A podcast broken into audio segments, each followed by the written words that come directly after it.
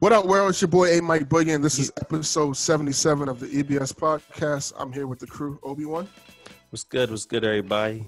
Young Buck, What up? and we got a guest today, A. Deezy. How are you? Hey, hey, hey, thanks for having me on. I'm glad to be here.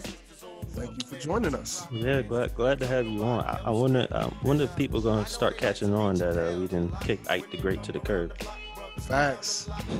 Yeah, we- we're looking for another co host if you guys haven't figured it out by now. It just might be you, ADZ. Nah, we, we, we love Ike. Yeah, all right.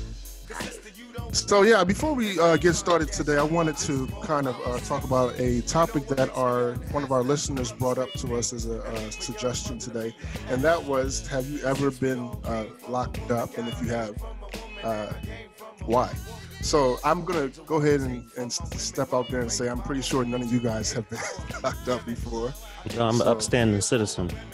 When you say locked up, are we specifying been in jail or just in cuffs? See, he's talking about being detained or being Right, my nigga. So I, I, I think it was yeah going to jail, right? Uh, I mean, it might have been handcuffed to your bedroom, getting pegged. I don't know. Young No, Buck. no, Is that what Whoa. you was thinking? Whoa, whoa It sounded like that's whoa. what No Young one Buck was was thinking thinking. that. Right, I, I except for Obi Wan. That's that's what I took from Young Bucks. You know. So Oh, I'll, no, I'll, but I'll I'm let sorry. I'll let y'all go around and see test the waters before I say what I got to say. Okay, so I- I'll start off with Obi Wan. No, I just said that I'm an upstanding Oh, okay. citizen. I've never been locked up or handcuffed. I thank the, I thank God as well, because who knows how that would have ended up for me. Yeah, A. Deezy. Uh, absolutely not. You know, and, and God bless my college years. That never happened because I'm sure we all have been in a situation where anything could have happened. But Yeah. um, you know, to add to that, I'm a woman as well, so my interaction with law fo- law enforcement is a little bit different. But no, never. Young Buck. I mean, I've been in cuffs.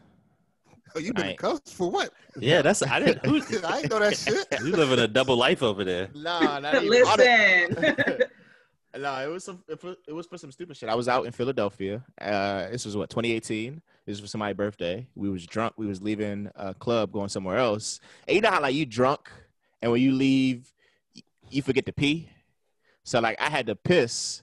So I just saw a nigga standing on the corner, like outside of an alley. So I'm a guy. I'm like, oh, I'm just going to alley and piss. So I'm like, hey, bro, what's good? My bad. I'm about to go back here and pee. And then it was a cop that I said that to, but because I was drunk, I didn't realize that. And it, the motherfucker just looked at me and was like, hey, bro, you can't pee. But by the time he said, hey, bro, you can't pee, my dick was out and in my hand, and I wasn't fit to put it back. So I started peeing. So hold on, hold on, hold on, hold on. So it wasn't like a, a random guy, a random cop dressed in plain clothes. It was a regular cop dressed in cop clothes.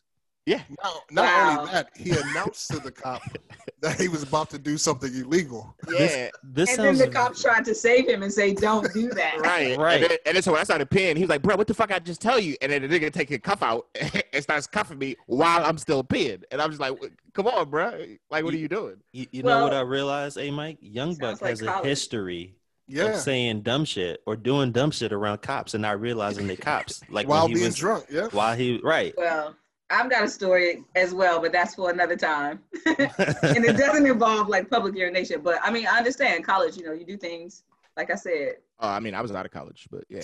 Oh, okay. Uh, so. I, I guess I'll answer. Yes, I've been handcuffed and I've been locked up, and um, mine won't be as funny as Young Buck. Actually, mine is pretty serious. Um, mine is the same situation. Uh, leaving a club, coming home. Um, for those who are not familiar, you know, people outside of DC usually go into DC to the club, and then you know you drive home. Usually, you end up driving home drunk sometimes, and um, driving on Hmm. 295 for those who are familiar with that area. Uh, I was moving, moving really, really, really fast. Oh, so that's what they told me. I was just Mhm. trying to get home, and um, you know, just so you guys know, I was trying to get home. So I said, "Let me get comfortable." So I took my shoes off. you know what I mean to get comfortable, and I just booked it home. Long story short, I got pulled over by the police officer. Um, he tells me I was doing 110 in the 55. And I was like, no way, my car is going that fast. Mm, 110 my- to 55. So that's very easy on 295. So Yeah. I believe the cop completely. there. especially three o'clock in the morning, right? So um, I give him my license. He does what he normally does, which you know, go back in the car and check your background and all that good stuff. In the meantime, I was thinking, yo, let me put my shoes on because I'm pretty sure they're going to ask me to step out the car, right?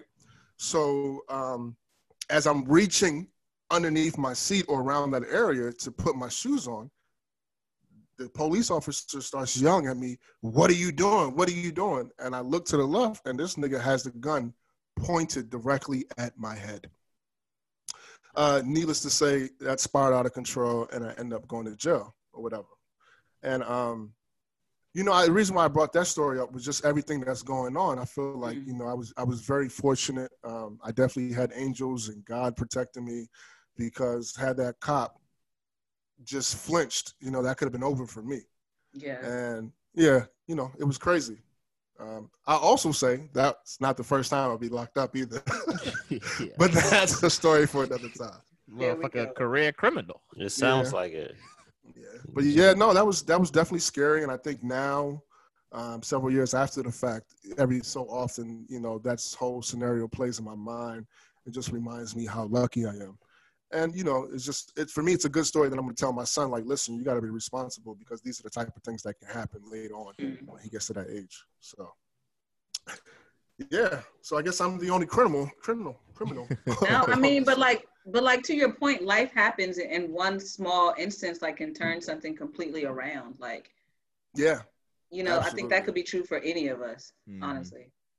Yeah, man. Especially with all your situations of uh run-ins with the police, man. I don't. That wasn't the only time you've been lucky. You've been lucky several times, man. I, yeah. you you got an I angel. got angels on my shoulders. you got angels sitting on your shoulder. That's crazy, man. Yeah, and I, I did some time for that shit too, though, which is crazy. But that's a whole nother story. I hardly recall that time, but All right, have you have you been through that? No. he, Okay. he, he he live and die by the code. Stop stop snitching. Spent three days in in juvie or whatever. I don't know what you did, Ain't but juvie. And when they beating niggas with with uh, soap inside a pillow, let me see if you can go through that. I ain't shower the whole time I was in there. but anyway, let's let's get into the first topic of the day. And uh, uh, Obi Wan, this is your topic, and this has to do with uh, Dear White People, uh, the cast from Dear White People who visited the Breakfast Club. Uh, actually, this is about what two years old, actually. Um, yeah, so I mean, I just saw this uh video on um obviously we be on IG all day. I saw this video of the- cast from Dear White People and uh the show where with uh um college kids, these these group of black college kids are in uh pre- predominantly white school basically and you know they got their I guess their black student union group um challenging the things that are going on with uh with the white students in this campus, but the, one of the main characters, her name is Sam. She's like the leader of this of this group, and she has a white boyfriend. And um, you know, this stems from the movie Dear White People. So in the movie, they ended up finding out that she has a white boyfriend. But you know, I've been having this conversation lately with people about, you know, black people who date outside their race um, but yet they want to be in the forefront talking about you know black lives matter or you know black black queens this and black queens that but especially for men they don't have one at home and it's like you know are they less black now because or are they even less authentic now because they preaching one thing to the public but when they go home they ain't really preaching the same thing Mm. so Yeah, I'm, I, I mean, listen, you know my argument in general with that, but to speak to this particular one, um, I feel like your home doesn't necessarily dictate what you do outside of it. And so for me, I don't think you're any less black or whatever if you are dating someone um, of the opposite race, especially the race that, you know, when it comes to black people, we talk about as The oppressor. be- the oppre- exactly being the oppressor. So, but that's just my opinion, and, and- and, you know, it's a little bit deeper than that when it comes to people dating outside of the race. Yeah, Uh, you know that, that's a tough one because because um I, I feel like like to your point, A Mike, like people can be as secular as they want to outside of their home. But you know, in their home is where they really and who they truly are. You know what I mean? It's like you can do whatever in the world. A lot of people will attach themselves to the be- belief like, oh, I'll date that that person of that different race, but I would never marry them. Like this is just fun or a stop shop. But I don't know if black women feel that way. Like it's it's mm-hmm. my intuition that black men feel that way. Um, and then you know there the other cases when a man reaches a certain level of prominence, it's like okay, black women are no longer attractive. And you know you see you see the stares and you see the things in the street. Like I've I've dated outside of my race plenty of times and never felt any way about it. But I have some friends who have challenged my thinking, like, how are you gonna be so quote unquote woke, but you're not in a relationship with someone who shares your culture? Yeah, I, th- I think that's what it is. There's the idea that you can't understand the black struggle if you don't have someone black on your side, as if I'm not living a black life, you know, in my own. It's funny though. I, it makes me think of like to look at it on the flip side you know, when ADZ was talking about who you are outside versus who you are at home, like let's think about Rachel Dolezal, because to everybody outside, she was a black woman, mm-hmm. right? She go back home, she's a white woman, but she'll right. tell you she had, she'll tell you she knows the struggle of black people. Don't ask me how. Like I, I don't know how. You know what Maybe I mean? Maybe she got her hair braided for like ten hours. right. But what type of struggle was she? What type of struggle are Black people having with themselves at home that's defining who they are? You know, outside. You know, so when we have when we see these things happening, like you know, police brutality. Um, you know, when we see things happen, like what happened to Breonna Taylor, you know, not getting justice, who do we go talk to? Right? We go talk to our family right? We go talk to people, people in our home. Even when we at work and we kind of feel like that that sadness that's looming over you, you kind of look to the people that understand to kind of mm-hmm. give you strength. And and for me, what I what I've seen is that you know people of other races don't really understand, and and especially white people. It I just don't think they understand whether it's a lack of trying or not. So how is it that you can then go home to that and not have somebody that you can talk to, that you can relate with, that can understand the fear, the sadness, the pain that you feel, mm-hmm. not just from a sympathetic standpoint, but from an empathetic standpoint. Because for Black people, that's why we're all connected. I, I agree with you. So you don't you don't think that uh, a black person could teach somebody of another race or culture that like oh. for, like because I, I almost equate it to people who who date outside of their culture, like a mm-hmm. Nigerian dating an American, uh, an Indian dating, you know I mean, somebody from somewhere else, like outside of the Indian culture. You know what I mean? You can teach those things, but you don't think you can teach on at least a a, a very small level the quote unquote black experience. And I don't mean you got to teach fried chicken, Kool Aid, and things like that, but you, you teach like white people drink that and eat that too, man. Shit, I don't, no, not, no like, stereotypes over here, man. Oh my god, no, but I mean like the the the minute details of of being black, right? So the microaggressions that black people feel, the the the feeling we get when a police officer is behind us, things like that. You don't think you can teach that? The only reason, so before I guess before you answer that, the only reason I ask is because I have a close friend of mine who who married a white woman, right? And he doesn't say anything bad about black women. Like he loves his black women. It's just you know it was proximity for him, and like a lot of people will like try to take his black card. Yeah, I feel like that's that's what it is. Maybe seventy five percent of the time and we just we we tend to ignore it because of the sense that it's taboo. Well, we just want to take somebody's black card. Is that what you're no, saying? No, the the fact that proximity has to do with the reason uh, why a person might date a black man or a black woman might date. But I don't want to get into the reason why they're doing it because. But but no, but but to that point, I, I still don't understand how one has to do with the other. So because I date a white person, that means you got to take I mean, my black card. Like, it's, a, it's about aesthetics though because like to, to young buck's point do you think you can teach those nuances? I fundamentally believe that you cannot because but do you have a, to? But no it's important it's important if you want to understand my experience as your partner and the things that affect me in the outside world. And, and like, why and why, and why you going out like obi-wan is saying like people will people want to come home and feel safe no matter what's going on in the world. But if you have to come home and then prove why these microaggressions are affecting you or you you're being confronted with do you think you're just being unreasonable? Everything's not about race. But see, my my, Ooh, and my point is, you guys are 100% correct. But my point is, that's between that person and the person they're in a relationship with. Everybody outside of that, The- it has I- nothing to do with that. Why I- are you well, concerned with that? I'm Hey- not. I'm not. The reason why I'm concerned is because it's the same reason why we're concerned when our president goes out here and makes comments about you know that are just inflammatory, that are completely mm-hmm. racist. They are leading a people. So I think from the point, the perspective of dear white people, Sam is leading black people.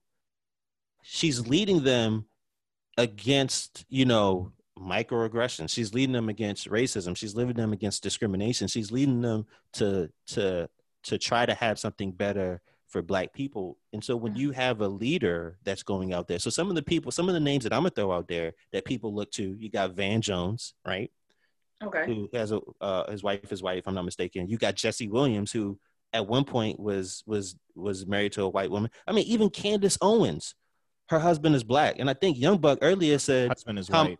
sorry, her husband is white. And earlier, uh, Young Buck said Kamala Harris. So here you have people who are in the forefront of, of, of a lot of black people looking to them and what they have to say and what they're doing in the community and how they're saying we have to build black people, we have to uplift black people. And the one thing we know about black people is that it's about the black family. Right. that's When you true. when you can That- maintain that black family, then how do you have that when you don't have a black family? That that's true, but but but I will I would also challenge that and, and say like that is a thinking that was very much I don't want to say my parents' generation, but I Mhm. would say that's that's very much stems from like the the social civic um, civil rights movement. It's like in order to be a black leader, you have to hit this checklist. You've got to do this. You've got to do this, and it's Mhm. like we have to be honest with ourselves that in the new millennium, black people have never been and nor will we be a monolith. So our experiences in within our culture, like we say Kamala Harris, like yeah, she married a white guy. She, for all intents and purposes, she hasn't had a normalized black experience. But what does that even mean? You know, was it was it the fact that she had a single father? Her mom is half Bengali, like, and she went to an HBCU, like, Right. or is it you know Jesse Williams, who for all intents and purposes is in an industry where image matters a lot, and to benefit his image, he looks appealing to white audiences. Yeah. Or is it Candace Owens, who is married to a white guy but has a traditional African American female look? Like, but what is that? And in this millennia, we can't really subscribe to the idea that in order to be a black quote unquote leader, these are the attributes that you have personally and in front of people's faces. Because, like, let's, I mean, what is a traditional black leader? Like, we're not looking for Malcolm X and we're not looking for hard bottom shoes anymore. Right. Like, Right. your black leader could look like J. Cole. Facts. You yeah, know? that's that's I'm that's- over here shaking my head at every single thing you just said. you know and so it's it, even though i personally even struggle with that like when it's brought to light like oh this person has been pushed to the forefront whether they want it or not to speak about a black culture that is nuanced anybody's going to have something to say like you're not black enough your parents aren't black or you aren't Right. from america or you're not from the south or you didn't go to a hbcu or you live in a condo or you didn't grow up in the hood it's like nobody's ever going to have it perfect my thing is be with the person who inspires you to like love yourself and be safe at home. I don't care if that person looks like a white person. If they don't, I feel like as long as you understand the black experience, and I don't feel in an unsafe place where I have to explain the microaggressions when I come to my home, then we cool. I don't care if you white. Well, I do care. yeah. So But as long as long as you understand my cultural experience and you're not afraid to engage in that experience with me, that's all that really matters to me. Right. And you know, you kind of touched on something else that we're going to talk transition into. But what I do want to answer Young Buck's question about why can't you teach them? What I always think about when we think when we're trying to teach someone of our own is how do women teach men about you know rape? How do women teach men about sexual assault? How do women teach men about um, just how men are just creepy towards them, right? How they feel unsafe around men in certain situations when we as men don't experience it and we try to look at that situation from our own experiences, you know, or from our experience if we were to be in that situation. So it's almost hard to do that. You always it, it almost feels like you want to have somebody there that's going going But it is is you. possible. Let's just keep it real. I'm- It is well, possible nothing's nothing's nothing's Right. impossible, right? Right. I'm, and I'm not saying. I, look, I think that for us as Black people to move forward, we have to have white people there with us. We have to have other races there with us, supporting us. You know, and and and in some cases, being leaders in some fashion, right? But one of the biggest things that we can that that may be a struggle in that is is how do how Black men talk about protecting Black women when you know they don't necessarily have that black woman at home you know? And so that's another thing that was kind of mentioned from from uh you know the dear white people cast when they were on the show is they were asked a question about you know have they have they called the cops on like I- i believe it was like you know have you called the cops on somebody or some situation? And a lot of and and you know um sam the main character Lau- uh, lauren what's her name logan lauren or Lo- lauren something sorry i can't yeah, forget her name Don't get, don't get me started with names. I, I, apologize, I apologize about that. She was saying that she had to call the cops on somebody, but she hesitated, right? And there was a lot of reasons why she hesitated in in calling the cops. Well, one of the things that I I, I kind of get is that, well, you know, this this is a black man. I don't know how that's gonna go down, or you know, like I hear that so many times. Like this is a black man. I don't want to call the cops on a it's black so man. true. That happened to me yesterday, and then in the split second, um, I had to question myself: if I were in danger, would he get involved, or he would Mm. would he not get involved? When we talk about Mm-hmm. the theme of like protecting one another, like you know, I live in a certain area where the demographics are every three blocks things could change. You know, right. and so I saw, you know, a young man driving. He pulled up not too far from my home, and I noticed that he was almost incapacitated, you know, under whatever influence. But he was driving and he was going in and out of consciousness. It seemed right. I would have I would have Right. called the police without but his foot his foot was still on the brake, right? And so I'm like, I, my immediate thought was, he might be in trouble. He might need medical attention. So I'm like, hey, are you okay? That was my first question. He's like, oh, I'm good. He snaps back to life, and I thought I was on like watching The Walking Dead, right? So 20 minutes later, he nods off again, or like, you know, I'm watching him to make sure one, he doesn't drive and hit anybody's car, but also that he's actually okay. And then I was like, you know what, I'm gonna call the cops because this is ridiculous. And then I thought about it and I said, he's a black man. The last thing I want to do is further exacerbate the situation. So I said, hey, turn your car off. I was And- like, give me some water or turn your car off. And then it's like in that moment, I'm like, okay, I'm good. I'm I'm gonna mind my business for the rest of the night. But I had to ask myself, if he thought that I was in danger, would he intervene to protect me, or would he call the cops to protect me, or would he say that's not my business? And, and I think that's what it boils down to is that uh, black women, for whatever reason, are, are deemed to be the protectors of black men.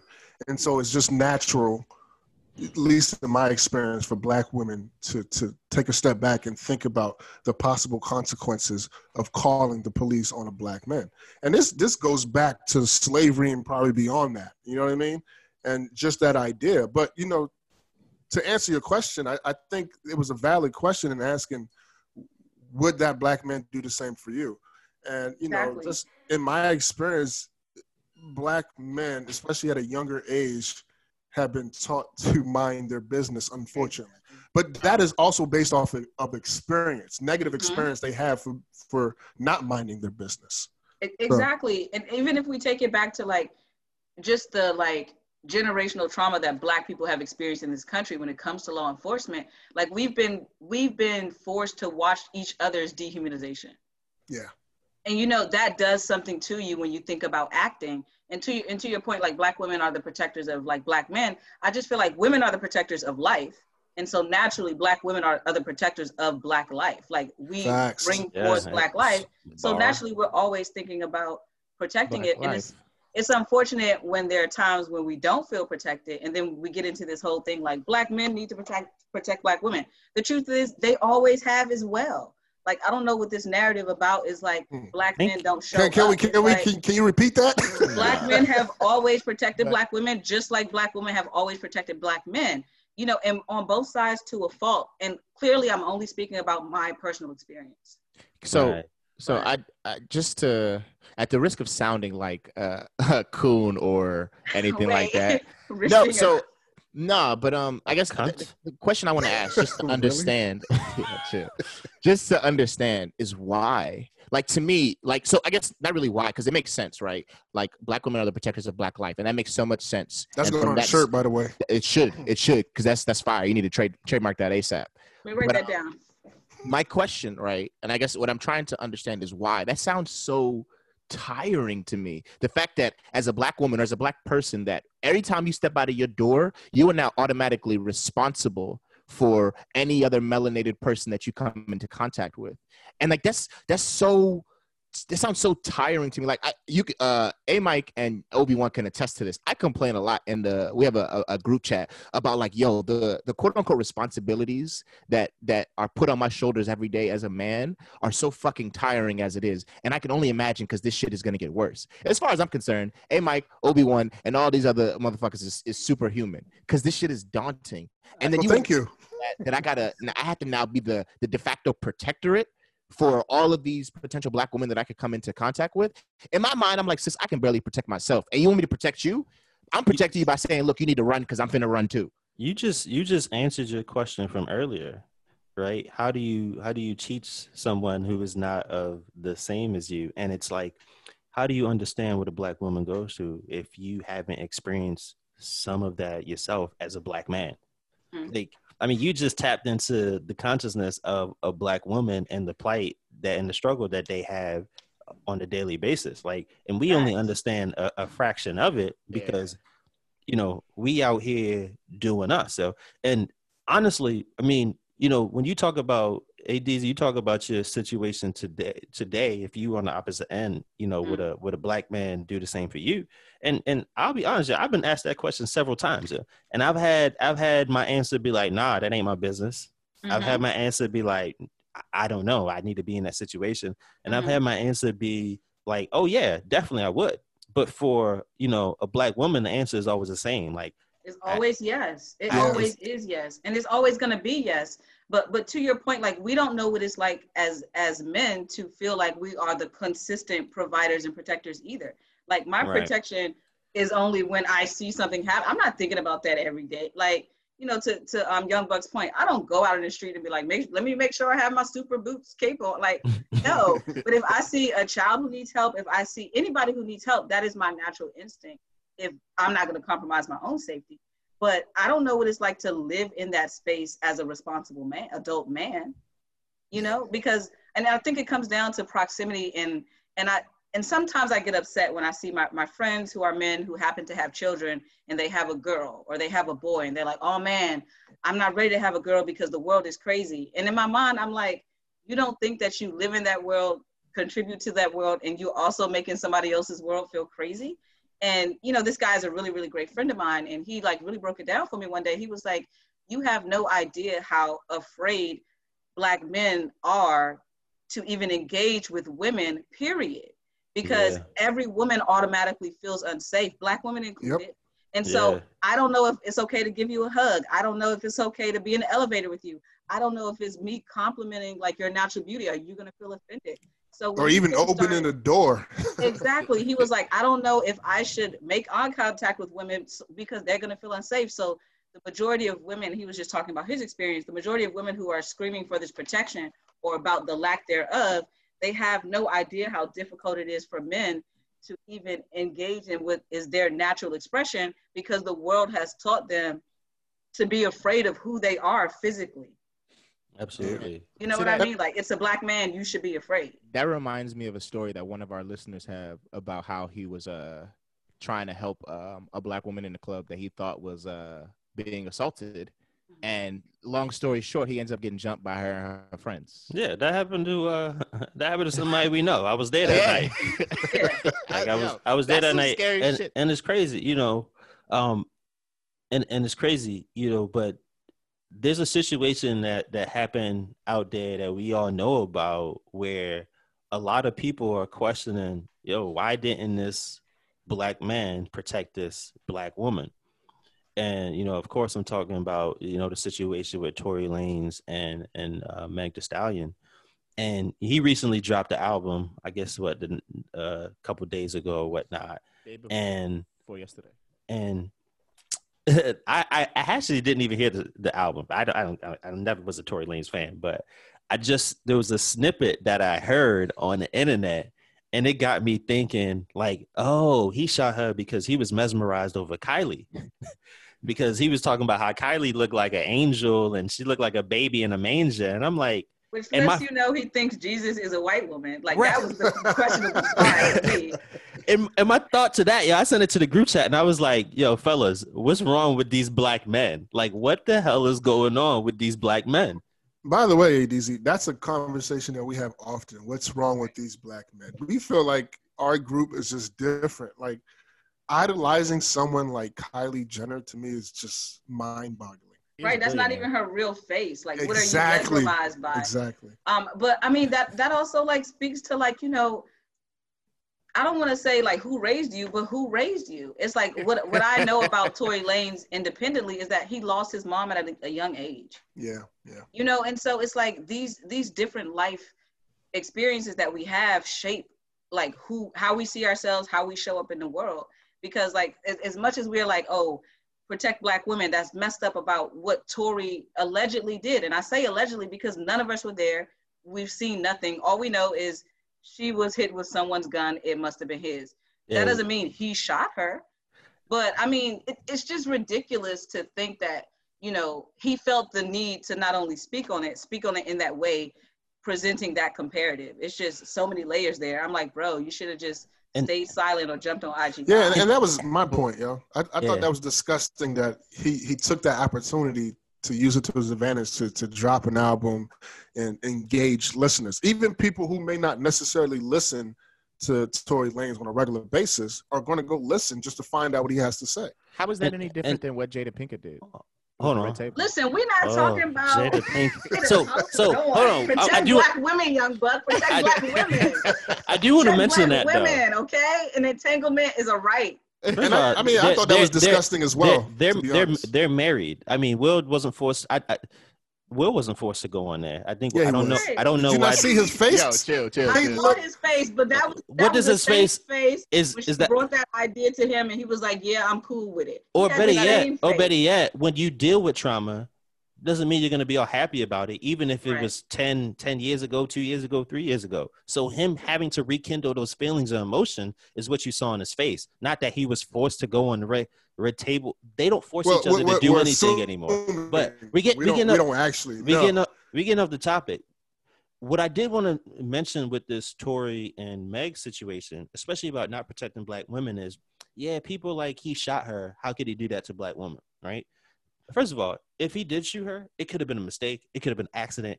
He could have been drunk. But where he really fumbled in protecting a black woman is putting out these lyrics that make him the victim. You know, and and it's like you're not the victim, bro. But but I, I. I I I would I would say how is he not? Thank Because you. in in this entire situation, let's let's be honest. Like clearly, these are young people with money with alcohol in their systems. Mhm. Let's say that. And That have drugs. and drugs. Like this may have been one of all of us at any point in our lives. We weren't celebrities, you know. But I think about that situation. I also think about Rihanna and Chris. Megan has, and I don't want to say benefited, but the public opinion is more on her side and supportive than with Tory Lanez. Now, I'm not saying they're not both equally at fault for whatever happened. He has never been charged, but why is he the villain in this situation? That's- because that's he's his the fault. man. That's not his. I- it's well, his hold on. fault. Let, So let me get. I don't ahead, think. Obi Wan. Yeah, because I'm not saying that he has to be the villain, right? But what I'm saying is, you're you're you're not the victim, or How better yet, or, the or better victim, or better yet, you're not you're not the only. And the reason why I'm gonna say that is because the reason why Meg came and spoke about this was because she was getting dragged. Victimized, Yeah. Yeah, right? in the She beginning, was, she she was. was getting yeah. evicted. She wasn't getting any support, not from Tory. He wasn't coming out and saying anything.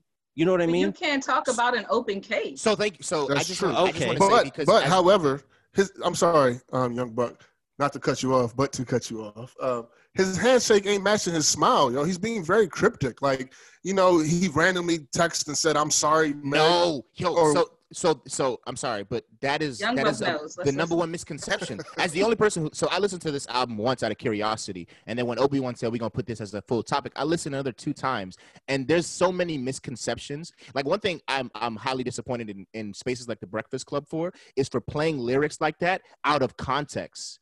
Like I- there's context for those lyrics, just like there's context for Yes. that text. He explains in multiple songs of his Yes. album that text that he sent about "I'm sorry" was for the how he disrespected Kylie or how he disrespected Meg when they were sitting in the pool talking Yes. about how Kylie But it was like, looking cryptic. like a, I get it. no, Let- let me- it's not cryptic. It's it's out of context. But Young Buck, you know what you're doing right now? You you protecting uh Tory Lanez when But nobody was protecting fine Meg. though, Obi But, Wan. it, but it's not it's not fine when we're not protecting Meg. I, that's what I'm can't trying we to do say. both? But- He's, but she said her piece. both. He's saying Huh? his piece, and motherfuckers is like not. But people, no, but people, are, to me, what it seems like, I don't feel like Meg's piece was ever truly accepted. I think people dragged Tory Lanez. Don't get me wrong, but I don't think people ever truly accepted Meg's piece, especially when she came out and said she was trying to protect Text. Yeah, Tory. Tory. right? And it seems like they have history that goes beyond just this weekend, right? Mm-hmm. It sounds like a violent, a volatile relationship. that- is what that it sounds goes- They were like dating. that goes that goes deeper. But my point is that we have we we pit two black people against each other, us in the media, us that are that don't know what's happened. We've allowed them to get you know to get emotional and play into what people are saying, which is why Meg did come out, which is why Tory did come out and drop and drop an album. But my point is like this is going to be more impactful than Meg speaking her truth. Because to me I and and and you know we've had this conversation. I'm all about people artists using their art to to really express themselves and get and get that out there. But to way in which I feel like this was done he said nothing absolutely nothing. Then all of a sudden he's like 9 p.m. like that's that's for show like that's that's to get the the news bees the news feeds going the twitter fingers going and things like that that's all for show and what it seems like to big himself up versus just coming out and saying your truth i didn't shoot meg hey ongoing situation i'm sorry that this had to happen Why does Yeah. he have to do that though? Why isn't he guarantee the rights of everyone who is being charged for a crime that we're gonna let this play out in court and I'm not gonna say anything about it? White people who are not of color have that benefit in the media. The I- moment the story broke, I, I he was it, gonna yeah. be he was gonna be the aggressor. He was gonna be the one that we were gonna demonize because she's a woman. And then when the people started to say she's taller than him, he's little, then she, you know, then Yo, he the came memes out. were hilarious. well he But did, you- well, he he said something so it's too late for that he should have just Right. kept his mouth shut nah, but, but but the same thing happened with Chris Brown and Rihanna, and the public was like, "Yo, she's an island woman. You know, she beats his ass all the time. You know, Yeah, we know that. there's a volatile relationship. The moment that picture went out, everything matter. changed. But you know what? This i still feel she beat his ass it's funny. I know Rihanna beat his ass. Like, come on, everybody knows that. to answer your question. Just like though, Megan probably whooped Tory Lanez ass. nah, I don't think that's what it was. I but mean, to, she to is answer seven your, feet tall. I don't, so- but that doesn't mean anything. Like just because I he's that big, don't mean she gotta that- be I violent. think that it is plausible. I'm not saying it's possible, but I wouldn't be surprised Yeah. if they had an extremely volatile relationship. But to answer I, your I clear. see both. I see both sides. To answer your question though, this is a clear cut case of niggas ain't never happy with with shit. Motherfuckers was, was mad when he wasn't speaking, and now they're mad that he said something in his own way. Niggas is never happy. This is Yeah, why I can agree I'm with that. content. I'm content Yep. in not saying anything until I hear the full story. Until like they're in court. You know what I mean? Like if he I did do it, you. he should be under the jail. If not, you know what I mean? Like they need to go about figuring out how to give this man uh, his piece so about the situation. But like, true, but at the same time, niggas gonna nig, and a nig is is gonna drop an album about nothing. you know what I mean? Like, come on. So so ADZ and Young Buck, y'all don't really feel like he's not protecting Meg in this situation. Y'all kind of feel like he also is a victim and he's not being protected in this situation. So- now to uh, ADZ, is that you just being a woman feeling like you got to protect the black man? Ooh, I like how you I like how you brought that back to center. I, I think I'm trying to look at it object objectively without like knowing I have no personal interest vested in it. But Mhm. I also know that like there are three sides to every story. And it, it like I am I'm not gonna believe in my heart that he pulled a gun on a woman and shot her intentionally. I don't believe that happened, I although I agree. do believe she was shot. I agree. I'm not I- saying he didn't do it, but I don't believe that was like You getting on my nerves. I'm about to check you right quick. I give Kylie. I don't know why Pop, I pop. believe that. I just do. I believe that. I don't know why I believe that, but I do. And maybe that is Yeah. me saying, you know, black men are vilified in the media, no matter what the case is. And maybe that is me protecting him and also saying about her, like, we all need to be protected for We each other, for the protected. benefit of each other. What's not protection is all the blogs running a video of black trauma. Like, you would never see a video of a white woman shot anywhere, anyhow, on television, period. And- well, and- and you're unless right. unless we're talking about O.J. Simpson and that. Well, no, case. they wouldn't even show her body. But if it was whoever, whoever, they'd be out in the Mhm. street. Like the fact that we can point to some media footage to say, We I saw this black woman bleeding in the street. Let's keep Who's showing it. protecting who? Like, we we don't control our own media and and that's you know that's Part a, of the a- issue. a part of the issue um yeah man we that i mean that just takes me to the next blow that i felt like that we we've been dealt um and that's with the with breonna taylor. And here we are still a hundred and something days later and you know her murderers have not been arrested. And not even just that there is not even an ounce of justice for this family. When i when i found out about uh this grand jury verdict yeah i was like damn they didn't dug up her body and spit at her face and then threw it back in the dirt because to have a verdict that absolutely address does not address what happened to her is just utterly you know Yeah, I, I mean, ridiculous I, I don't know, man. I feel like I feel like we need to be well versed in the law because there's too many loopholes on why police keep getting away with these type of situations. It, I just don't understand it, and maybe that's part of the issue is that we don't understand, and that they do understand, and they know how to use it to their advantage, and that's what seems like happens over and over and over again. And until we start to make a change and who we vote into the right places to make a change, nothing is going to happen. Yeah. It's you know, it's been a difficult week in, in unpacking all of that, and especially talking about uh, the safety of black women. But if I can for a moment, what that verdict told me, or taught me rather, or not even taught me, just made made it clear is that they were the police were at her house to execute a warrant for someone that she used to date while she was in bed with her new man. Yeah. And it was, it was a no knock warrant at that. Right. And uh, well, well, without looking at the legality and the specifics about that, I'm thinking about how many of my sister friends and how many of us as women, not you guys, allow men in our lives who will bring harm or danger to us. Yeah. Because what I what I really had to think about was who do you associate with? Yes, she's in her own home, but understand that who you're around and you allow them into your home, you are allowing the things that they are involved in into your home. So granted, the person they weren't looking, the person they were looking for wasn't even there. That's not even the person who fired a shot at the police that then justified them opening fire into her residence. But the truth of it is, in the state of Kentucky, if a known criminal or known criminal activity happens at any location, they have the authority to proceed. And that is the issue right there. In That itself. is the issue. And, and but what that said to me is in, in our in our communities as women, because we're protectors, because we also are helping men to provide, when men in our community go into the uh, judicial system and they are in jail and they come home, they're not putting their homeboy's address on their paperwork. They putting their mother's address. They putting their Mhm. sister's address. They putting their baby mama's address. And so when you choose to date someone who willingly or unwillingly as a part of that system, you are saying, I give the police the right to police me as well. Well, I mean, that's if they know. And that's the other aspect. I don't even know if, if some of these men that are doing that understand what that comes with. Exactly.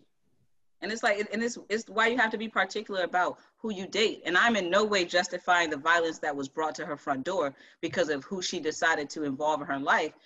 You may not know that the person you're romantically interested in has open warrants. I would hope that you do, but if you don't know he has open warrants, anything can come to your front door. Yeah, Yeah. I mean that that definitely goes to our theme today of uh, protecting Black women. Um, uh, but protecting each other as black people. Like that's just a crazy thought that you know Yeah. what you just said to think that somebody that you dated is is going to bring harm to you, whether intentionally or unintentionally. Uh, I do want to get back to the the the grand jury verdict. If you know, just to talk about a little bit um, what came out of it. Uh, so ideally, there was only one charge that came out of the the grand jury verdict, and um, it's what they call um, wanton. I guess that shit just slipped my mind. God, somebody look it up for me. Um, wanton disregard or wanton negligence. wanton negligence, something like that. So basically, one of the officers was charged for firing his weapon into an adjacent adjacent apartment um, building. That was the only charge that came out of it. So nothing about once again Breonna Taylor. but what does that mean? Does that mean he shot through the wall? Like, So so so when they describe what happened, this police officer went outside, looked into their her to Breonna Taylor's apartment window and started Mhm. busting shots. He busted a lot of shots. He through the busted a window. lot of shots God, through the window and it went into the adjacent apartment. And so when you think about it, it's crazy, right? The man that potentially endangered the lives of other folks was charged while the the, the men who endangered the life life of two people were not charged with anything like Yeah. Y- you know i know a mike said we gotta we gotta you know really talk about the the loopholes and the things like that but what about just accountability like if we do something on the job if i'm a doctor and i i mistakenly stick a needle into the wrong patient Or into somebody's lungs. Or I Like, was into gonna say, somebody's- lungs. or into somebody's lungs. You know what I'm saying? Like, I'm going to be held accountable for my actions. Where is where is just a little bit of accountability here? Yeah, I mean that is the issue, right? There is no accountability, and and I think they know that, and so they move accordingly because they know that there's no accountability. They would Yeah. not be held to the same standards as everybody else in society because they are police officers. I think one thing we're forgetting here is that the police is like the biggest fraternity in America, right? And all this verdict tells me is that they will do anything necessary to defend their their their people. So I say that in the sense that they're justifying um not charging them by saying well her her boyfriend shot first so Right. we were just acting in retaliation to protect ourselves regardless of any other outlining factors and and so And I asked, just- like, what were they charged with? What were they trying to charge them with? You know, for them to use that as an argument. Well, I don't, and and and uh, you know, and what I spoke, what I was saying is, I don't even think that that was even a thought, right? So, Right. to them, they fired the first shot. They had a right to fire back. There's nothing to even charge them with, Right. right? In, the, in the discussion, right? and end the discussion. And that's the facts you present. But that is not presenting the whole facts, right? A no knock warrant, right? Into the wrong person's apartment while the person that you're looking for is in custody already. If that ain't negligent To mention, it was- it was at stupidity, nighttime. Like, Like, why they, they jumping in there why- at nighttime? why aren't they being held accountable to that? And then, you know, and this and the other thing about black people not being humans, right? if I am in my own yeah. home and somebody comes into my home, I have a right to protect myself. Not if they're the police. Not unless they're the police, right? But that's only for black people because if it's white people, they're getting that right. You know what I mean? And it's like, yo, that that shit just doesn't make it doesn't make any sense. You know what I mean? It doesn't make any sense that they're justified just because they wear a badge. Whereas I'm not even justified in my own homes. But it also goes to the fact that we as people don't even own ourselves, right? They always say we don't own our children, but do we even really own ourselves, man? But this just really makes me feel like voting in people that you want to do the things for you, right? If you're not happy with this verdict, man, psh, vote them all out. so can, can i ask a question though because how does so because from my understanding it was a jury of like our peers who decided this how does like voting dictate like who is in the jury pool it's Well, not about the, the, the attorney general. My understanding is he could that's who it is. Yes, He As- brings the charges he brings to the present charges. before the jury. But if he never presented anything on Breonna's behalf, they weren't Yeah. even deliberating anything about Breonna. Exactly. Okay, Right. Okay. Yep. Right. and nobody makes sense. knows what was um, you know submitted because it was closed. It's not Right. open to the public. Right. You know, and, and just just for you know some some information out there, the the attorney general in the Missouri St. Louis was it St. Louis? What city was that in Missouri again? No, this is Louisiana, is Louisville. yeah, Yeah. Kentucky. No, no, I'm saying some of the in past cases, the attorney generals that didn't do their job got voted out by the people. Oh, Yeah. yeah. Oh, So- so, like St. Louis is one of them. Mm, So, so in this particular case, the only thing that's unfortunate about this attorney general is he just came into office, so he has at least five more years before he's up for another election. yeah. And, start- um, And guarantee they're gonna vote him out. yeah, yeah. Oh, yeah. I do. I, I do want to say that you know a little bit positive that we can look at this. Um, and you know the family got a settlement, and out of the settlement there were a bunch of different laws that the mayor actually signed into law. Um, so you know he signed the Bre- Breonna Taylor law for one, which is you know it's going to ban no knock warrants. Um, is going to mandate the use of body cameras. They had body cameras that weren't working, so we can't even investigate what actually happened. like that's always um, their excuse, though. Like yeah. the body cameras wasn't working. Yeah, Like, is how long are we gonna accept that shit for? Like, come on The- now. they're going to install new leadership into that police department. Um, so there was definitely a lot of things that the mayor has signed into law that will hopefully, you know, change for the future.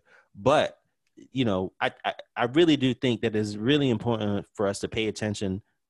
We need to start paying attention more locally than we are nationally like everything is national national national president president president and we definitely need to get back to the basics in our community not to say that louisville kentucky you know breonna's community is not important but i need to we need to focus in on our communities um, and really try to make changes in in the communities that we live in man Yeah, and, and to bring all this together, right? All these topics. One thing that comes to mind, and and Young Buck kind of questioned this, is at the end of the day, I think there's something that was lost that we need to come back together, and that is protecting our community, and that Mhm. means black men protecting black women and black women protecting black men, and and that's what we need to do. And I feel like you know somewhere down the line that that idea, that sentiment was lost, and we need to bring it back, and you know hopefully that will you start to see some changes.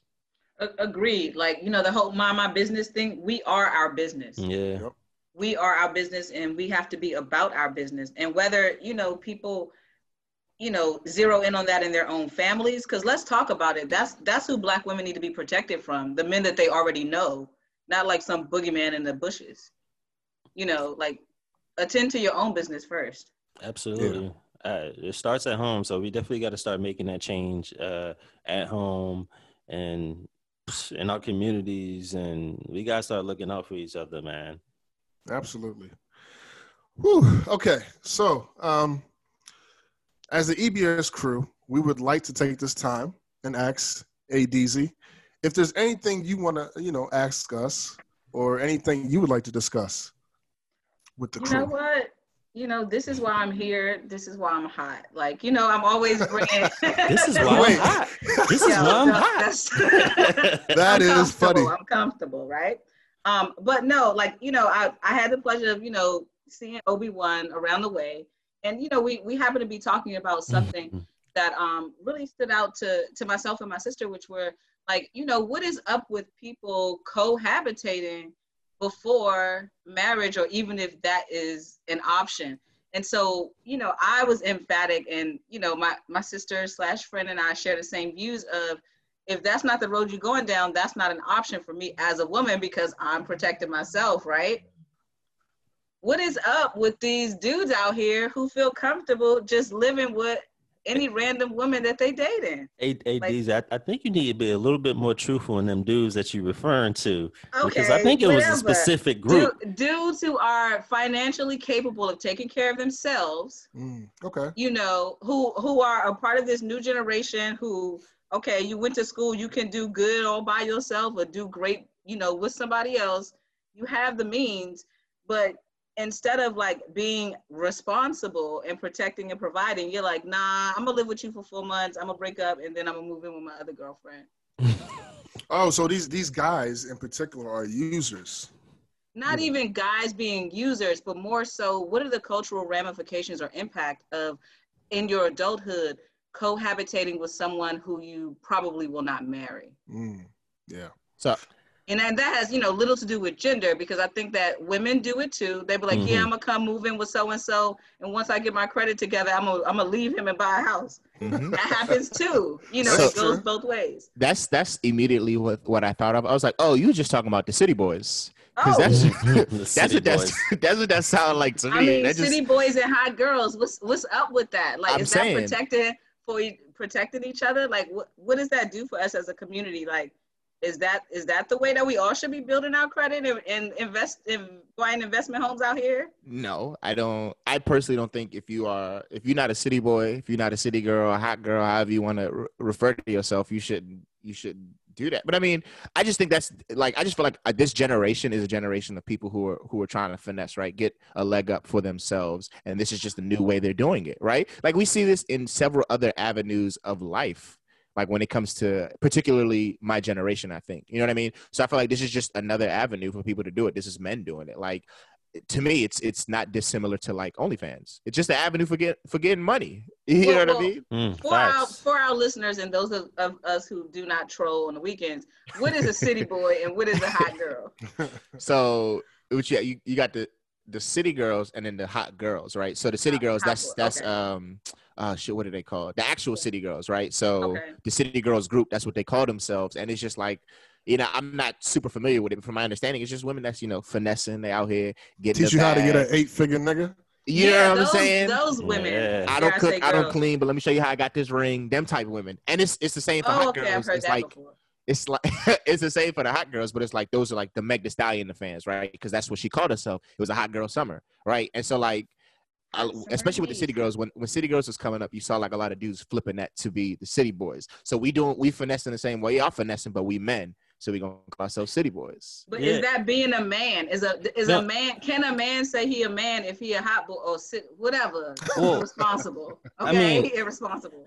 I don't know. I don't. Not I don't even boys. know. I don't even know if they're looking at it in that regard. It just seems like people right now have so many insecurities. Mm. They they don't want to deal with it. They just want to go feed off of somebody else's insecurity, and they want to take advantage of them, so they ain't got to face their own insecurities. You know, because uh, we got to ask ourselves, yo, why is it that you know you are going to live off of a woman or live off of a man when you can take care of yourself? Like, what is it about yourself that you haven't validated in your own being to feel that you can, in in, in what I would say, be a man or be a woman and stand on your own two feet? That you got to go rob somebody else of something, knowing that they don't have the strength to turn you away. They don't have the strength to walk you, walk away from that because they got their own shit that they're dealing with, and then they in, I mean, and they in turn go do the same thing. So we just we just we just creating a cycle, and and and to me, it's going to be an even bigger cycle because this is also a generation where you know you do have OnlyFans, right? You do got you do have ways to have a quicker come up. Uh, so if you living with somebody and you all you doing is got your OnlyFans, you got that quick come up. You know you're gonna think that's the move, and that's what you're gonna be trying to do. and and it, and it, it bothers me because like naturally I think about Breonna Taylor, right? She she's a, a city worker. She's an essential worker. She works for EMS. You know that means she has crazy hours, right? Mm-hmm. Why is her boyfriend even a D boy? So she can save him? Like what like what is it about like okay, I'm here at this station in life, but I'm gonna date somebody who I know is not good for me, who is going to bring this element into my life that's gonna complicate my life for their benefit. I, I- I think um, there's a number of reasons. I think you know, one, people the insecurities. You know, thinking that you're not good enough to date somebody on your level. Right. You know, at the same time, we can say that people are financially able to live on their own, but they might not be mentally able to live on their own. And and so at that point, that's where they're leeching on to other people, which is why in the beginning I said uh, using. And I think the idea, the sense that I get in 2020 um, with Young Bucks generation is that, like you said, everybody trying to get that one up. Everybody trying to survive. You know what I mean? You got the OnlyFans, and, and it's everything is a transaction. Everything's about business, Yeah, and Right. that's what it boils down to. You know what I mean? That's So- real. Every- I mean, yeah. like, like you're Nobody right. Like this generation is about surviving. It's like you know, after you survive, you're trying to live. I'm not trying to live like that. You know, And when you're trying to be responsible and build your life to you can so where you can live and thrive and you're past that survival phase, like all that karma is coming back to you. So the young man we happen to be talking about that particular day, he happened to be, you know, African American. And so I, you know, I threw out the question, you know, maybe is that an African American culture thing where men who don't have an intention of marrying women will prefer to date them and then after they have finished XYZ and they've been a down chick and they've tolerated uh, Gucci Mane shenanigans, then, you know, Gucci Mane level type shenanigans, let me not, you know, single him out, then you deserve to be provided for and protected. And then now that you have a girl, now you're all about, I'm a girl dad and I'm protecting women.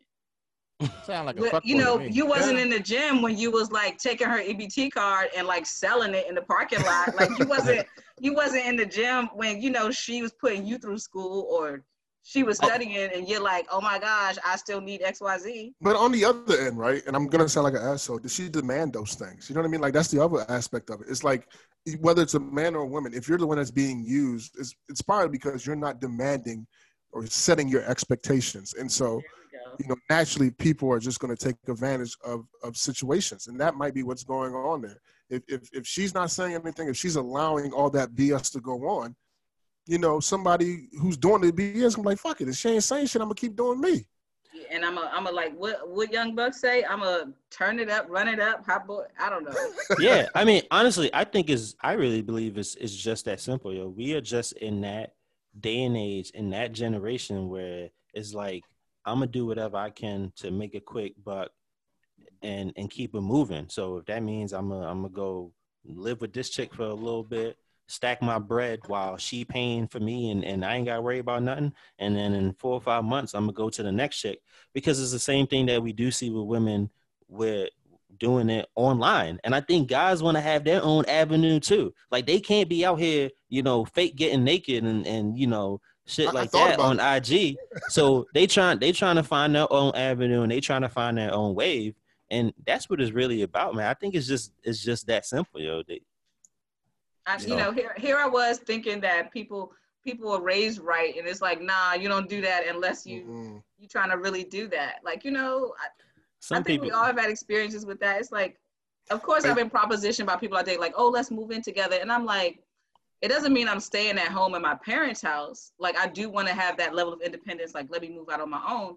But I'm not about to shack up unless we buy in a house. Like, I don't think everybody has that mentality, even from our generation. Like Uh, Mhm. there are plenty of people that feel that it's easier for them to survive outside of their home when they live with somebody and they're not even thinking about the intentions of the relationship that they're with they're only thinking about the moment right now as in i got somebody that can match what i can match and we can go get this place together and they're Yeah, not even we- thinking about the intentions of what's going to happen down the line you know you for, so for me i set my intentions from day one the only the only woman i'm living with besides my mother is my wife you I know what I mean?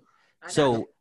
some people ain't setting those intentions. They only thinking like, shit, I'm trying to get out this house. I'm trying, you know, I'm trying to be in a quote unquote adult. I'm trying to be grown, but I can't do it on my own. All right, let's let's come together. Let's Yeah. let's it, do it this. perpetuates And a that's all it cycle that is. I don't want it to be does part of. perpetuate it. Live with family. I, that was my exact mindset. Live I with your mama. I no, but I mean, but, but so like Sometimes you gotta leave your mama house. You can't do Right. everything in your mama house. I'm now. saying, but to Obi One's point, right? Because that was my mindset, right? I was the person who was like, "Damn, I don't give a fuck how, but I gotta get the fuck up out of here. I need my own space." But my immediate wasn't my immediate thought process wasn't wasn't oh let me go find somebody who's well the fuck off and go leech off of them. It was oh my cousin trying to move to a city I'm trying to move to, to as well. Fuck it, let's get a place together, and that's what we did. You know what I mean? And and shit, it it it, it, it achieved the goal for me. Yeah. Well, ain't easy. I hope we was able to answer that question effectively. Yeah, yeah. Well, I mean, I- I'm ready to hear what the listeners have to say because I'm not the only one who's noticing this, especially in times of the pandemic. People hmm. breaking I- up, I- moving yeah. out, getting back together. We're gonna we're gonna put that out there for our listeners. Thank you for bringing it here to the EBS podcast, and you know we appreciate that. Yep. So uh, this is our favorite part of the, the episode. Not so rapid fire. That we wasn't gonna do that. For, that we wasn't gonna do that for K Law. Oh yeah, yeah, that's true. She Well, told us to get some real sound effects, but until we do, makeshift out this bitch, Photoshop out this motherfucker. Right. so we're gonna start with the uh we got the first topic of not so rapid fire, and we're gonna take this one all the way to uh Nigeria, Africa, where they have decided to uh to stop playing games with these rapists out here. And uh, they will now face castration or the death penalty if the victim is uh, 14 years or younger. Like they don't play over there, man. I'm surprised they wasn't. They, you know what they do now? The, the village gets you. They burning you alive. What? God damn. Well, you know, listen, Dark and hell is hot. I feel like you, get what you deserve. you know what I mean? Like if you just taking the pussy or the penis or whatever the case may be, and and you're not supposed to be, that's what's going to happen. It is what it is. I, I, I mean, I don't know. I don't have much more to say than that. Like that's the consequences. You shouldn't be doing that shit in the first place. So I, if they if they had something like that in America, you would see a, a drastic drop for sure of, of fucking rapists out here moving like they can. Yeah. I agree. That that was like when I saw that come across like my BBC news feed, I was like, oh, that's interesting. Like I take that as like a step of like, okay, naturally you would think we're protecting women, right? But men get raped too. I don't know how prevalent that is in those communities or how often that's talked about. But I immediately thought about what if that was here in the US? You know, would our president be up for the penalty? Mm. Or like, but like what people, I think what people don't, yes, rape, rape is a crime that exists across genders, but for the, the majority of women who are victims, it's not somebody you don't know and it's somebody that you know. yeah. So how serious are they when it comes to the enforcement of that crime? Because when it's the pastor or when it's your uncle or your brother or your cousin who you're try, you know, who is That's being true. accused of these crimes, Yeah. how how then is it going to work? Like it's good to say that, but I- rape is a personal crime. I yeah, and that's that's that's valid, and I think it supports my thought of that. This seems a bit harsh. Um, I do, while I do think rape is a very very is harsh in itself. I do think the punishments for that should be harsh. Yep. Um, but I do think that we should try to be humane in the ways that we respond to things. You know, even when something inhumane is done, we can't respond in an inhumane way. Like we still have to be humane. And as as black people, we look at the inhumane things that happen to us and the way that we are treated versus our counterparts, and we say that's not right. It wouldn't then be okay for us to go out there and do the same inhumane things. And I know people feel that that's not true, that that it is okay. I'm of the elk that it's not okay. So Yeah, I- but the, you know- the issue the issue here is that if if you catch a rapist and they go through the process of doing paying the time for the crime, they what happens is they end up doing it again. You know, and this and This, this watching SVU, it's like all the same shit. Like But see, yeah, I, I get that, but we're looking at this and we think it's going to prevent rape, and it's not. exactly. So So we're we're not so- looking at this from the perspective that this is in America. Like, because this is actually something one of uh, our, our listeners brought up, who's who's outside of America, and he's like, one thing we got to keep in mind is like things are different in other countries. Like I, to me, when I heard this, I'm like, oh, they must have a, a massive rape problem, and so this is less a way to to harshly punish people, but more so a way to deter people. Like nuclear deterrents are a thing for a reason. You know what I mean? Like it, it doesn't matter. But to your point, it doesn't. Uh, a Mike, it doesn't matter if Mhm. if um if you're not scared of the punishment because you're just gonna do it, take the time, and then do it again. But if you're scared, if you know the one time I fuck up you gonna chop a nigga dick off.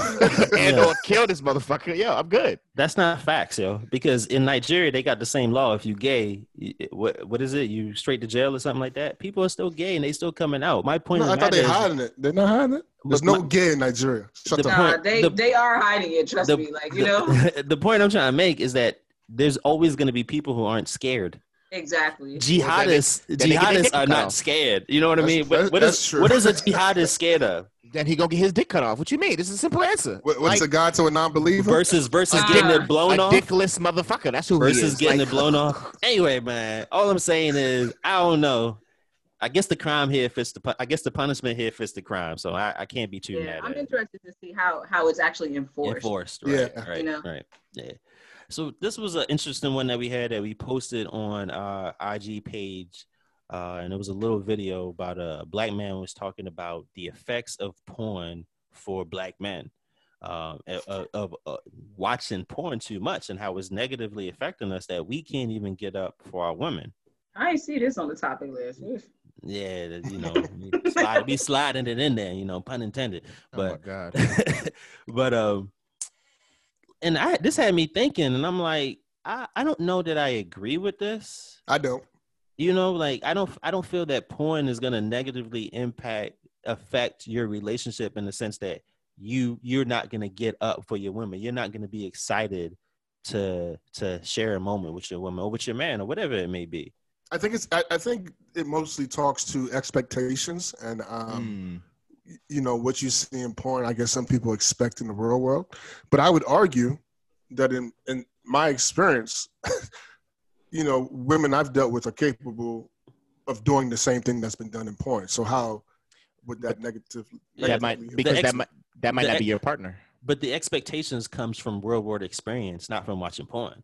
No, but so because it's crazy because I literally just watched a video on this last night. I was gonna Um, say you literally just watch porn. That's what I was just gonna say too. I was ready no, for that. I literally watched. Uh, shout out to shout out to the roommates podcast, but they had a, a section. Why are on we this- shouting them out again? Did they shout us out? Oh my god. Anyway, anyway, um, they had a topic on this, and so for them, one of the because they they were saying the same thing. Uh, porn negatively watching porn negatively affects men, but for them, it was more so they were. Uh, one dude was saying he was having ED because of the expectation things, but somebody else was saying that you're losing testosterone. And that has effects on you because, like, it affects like energy, excitement. It might affect Why? how Because how you're you you're, you're masturbating. Explain too to me how you're Yeah. losing How you- testosterone. I, I, So- I will, go ahead, young buck, because I know nothing about testosterone. But go ahead. So the way he was trying to explain it, he was just like after after he would like he would watch porn a bunch, and then after he would bust a nut, he wouldn't want to do shit. He'd be tired. he, he- you know what I mean? Like motherfucker don't want to do shit. So like it's taking him longer to get regular shit done because he beat his dick and didn't want to break.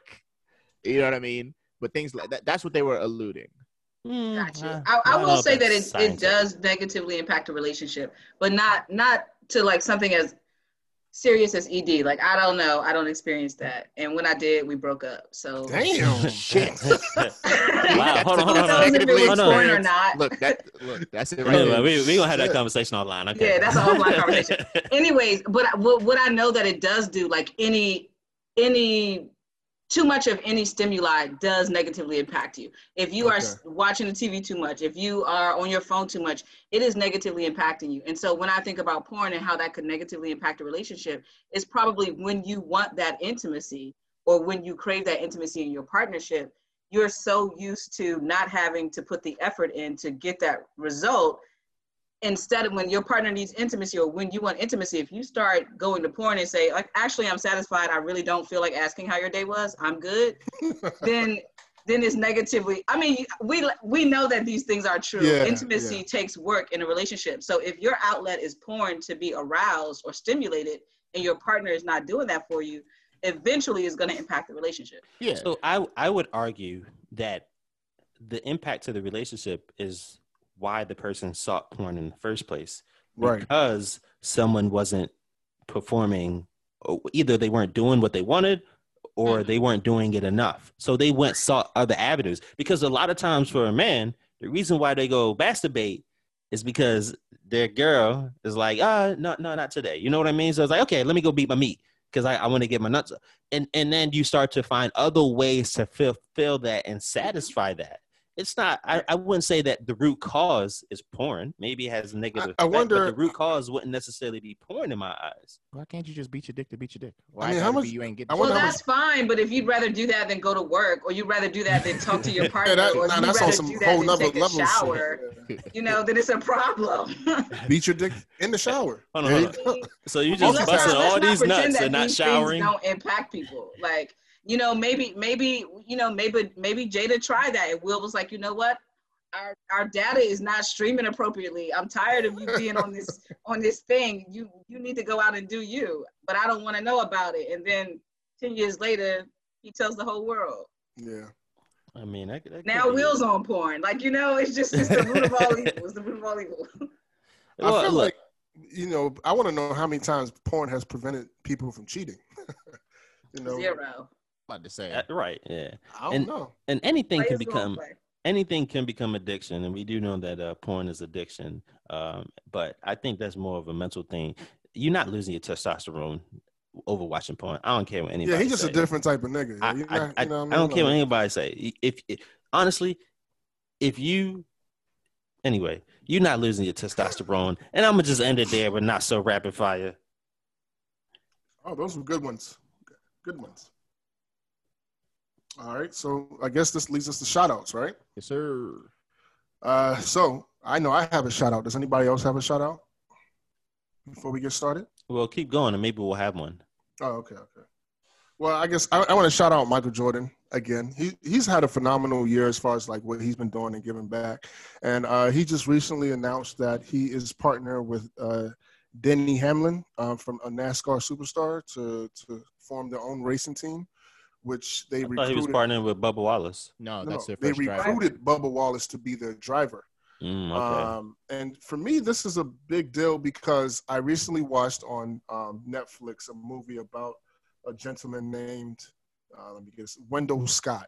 Never heard of this guy up until I saw it on Netflix. And it just, it was a movie about his love for wanting to get to NASCAR and how much struggle it took for him to get there and how he didn't have the support. Um, for those who don't know, NASCAR, the sport itself, or just any racing sport, is a very expensive sport, and you have to have sponsors. And people of color in that sport had a hard time getting sponsors.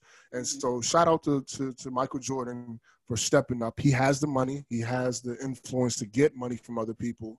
And Bubba, um, what's his name? Bubba Wallace, he has the support from Michael Jordan. So, shout out to Michael Jordan for that. Shout, shout out to Jordan. Like, you know, I'm he's having the blackest year of his black life. Yeah, and right? I'm here for it. And I don't know if it's the ghost of Kobe passed. I don't know if it's Right, like where right, we right. are, but I'm I'm here for it because the ways in which I feel like the black community always wanted him to show up, um, he never did. Just like, you know what I mean? When Mhm. he's like, I don't care, Republicans buy shoes, yada yada yada. At the Right. end of the day, every every person of color knows what that line is that we have to straddle to have our our independent personal you know security versus i got to bring my whole team with me. And so because he have he has lived that strict often critical life of i'm not saying too much i'm not getting too involved he has the capital to actually do it.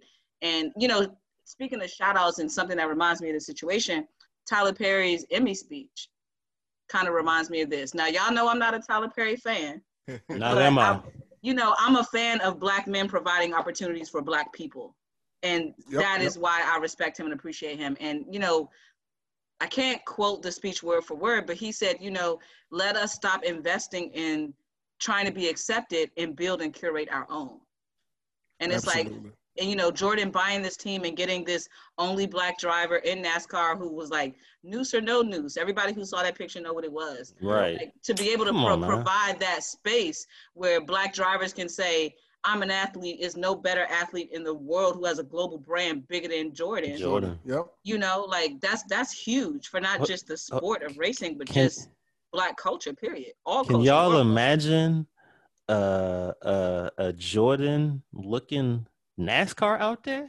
first the- of all the, the- hoods the are gonna go crazy right? with the racing jackets with the jordan Can you, like can i you can't imagine? wait Can you imagine? I But- can't that's- wait that is part of the point, right? Is to bring other cultures and other races into NASCAR, into Yeah. racing, and just, I mean, to me, this is just so dope.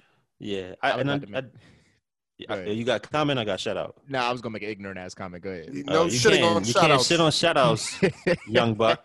But shout out to I don't know who this person really is. Um, I think their name is Yellow Pain.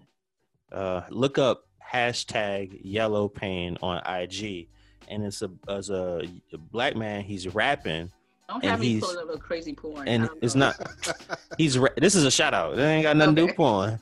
He's rapping saying. about uh he's rapping about voting, and he spits a lot of facts Oh, yeah. about how your how your vote really does count and he breaks it down how it does count how we should be voting how we should look at voting and how it's not just about the president but as we've been saying this whole podcast it's about the community it's about um, voting locally knowing who those people are and things like that so it was a dope way to um to to i think it was a dope way for people who don't vote to really kind of inspire them to be like, you know what? I think I am gonna go out there and vote. So I don't know his name. I think it's Yellow Pain. But if you look up hashtag yellow pain on IG.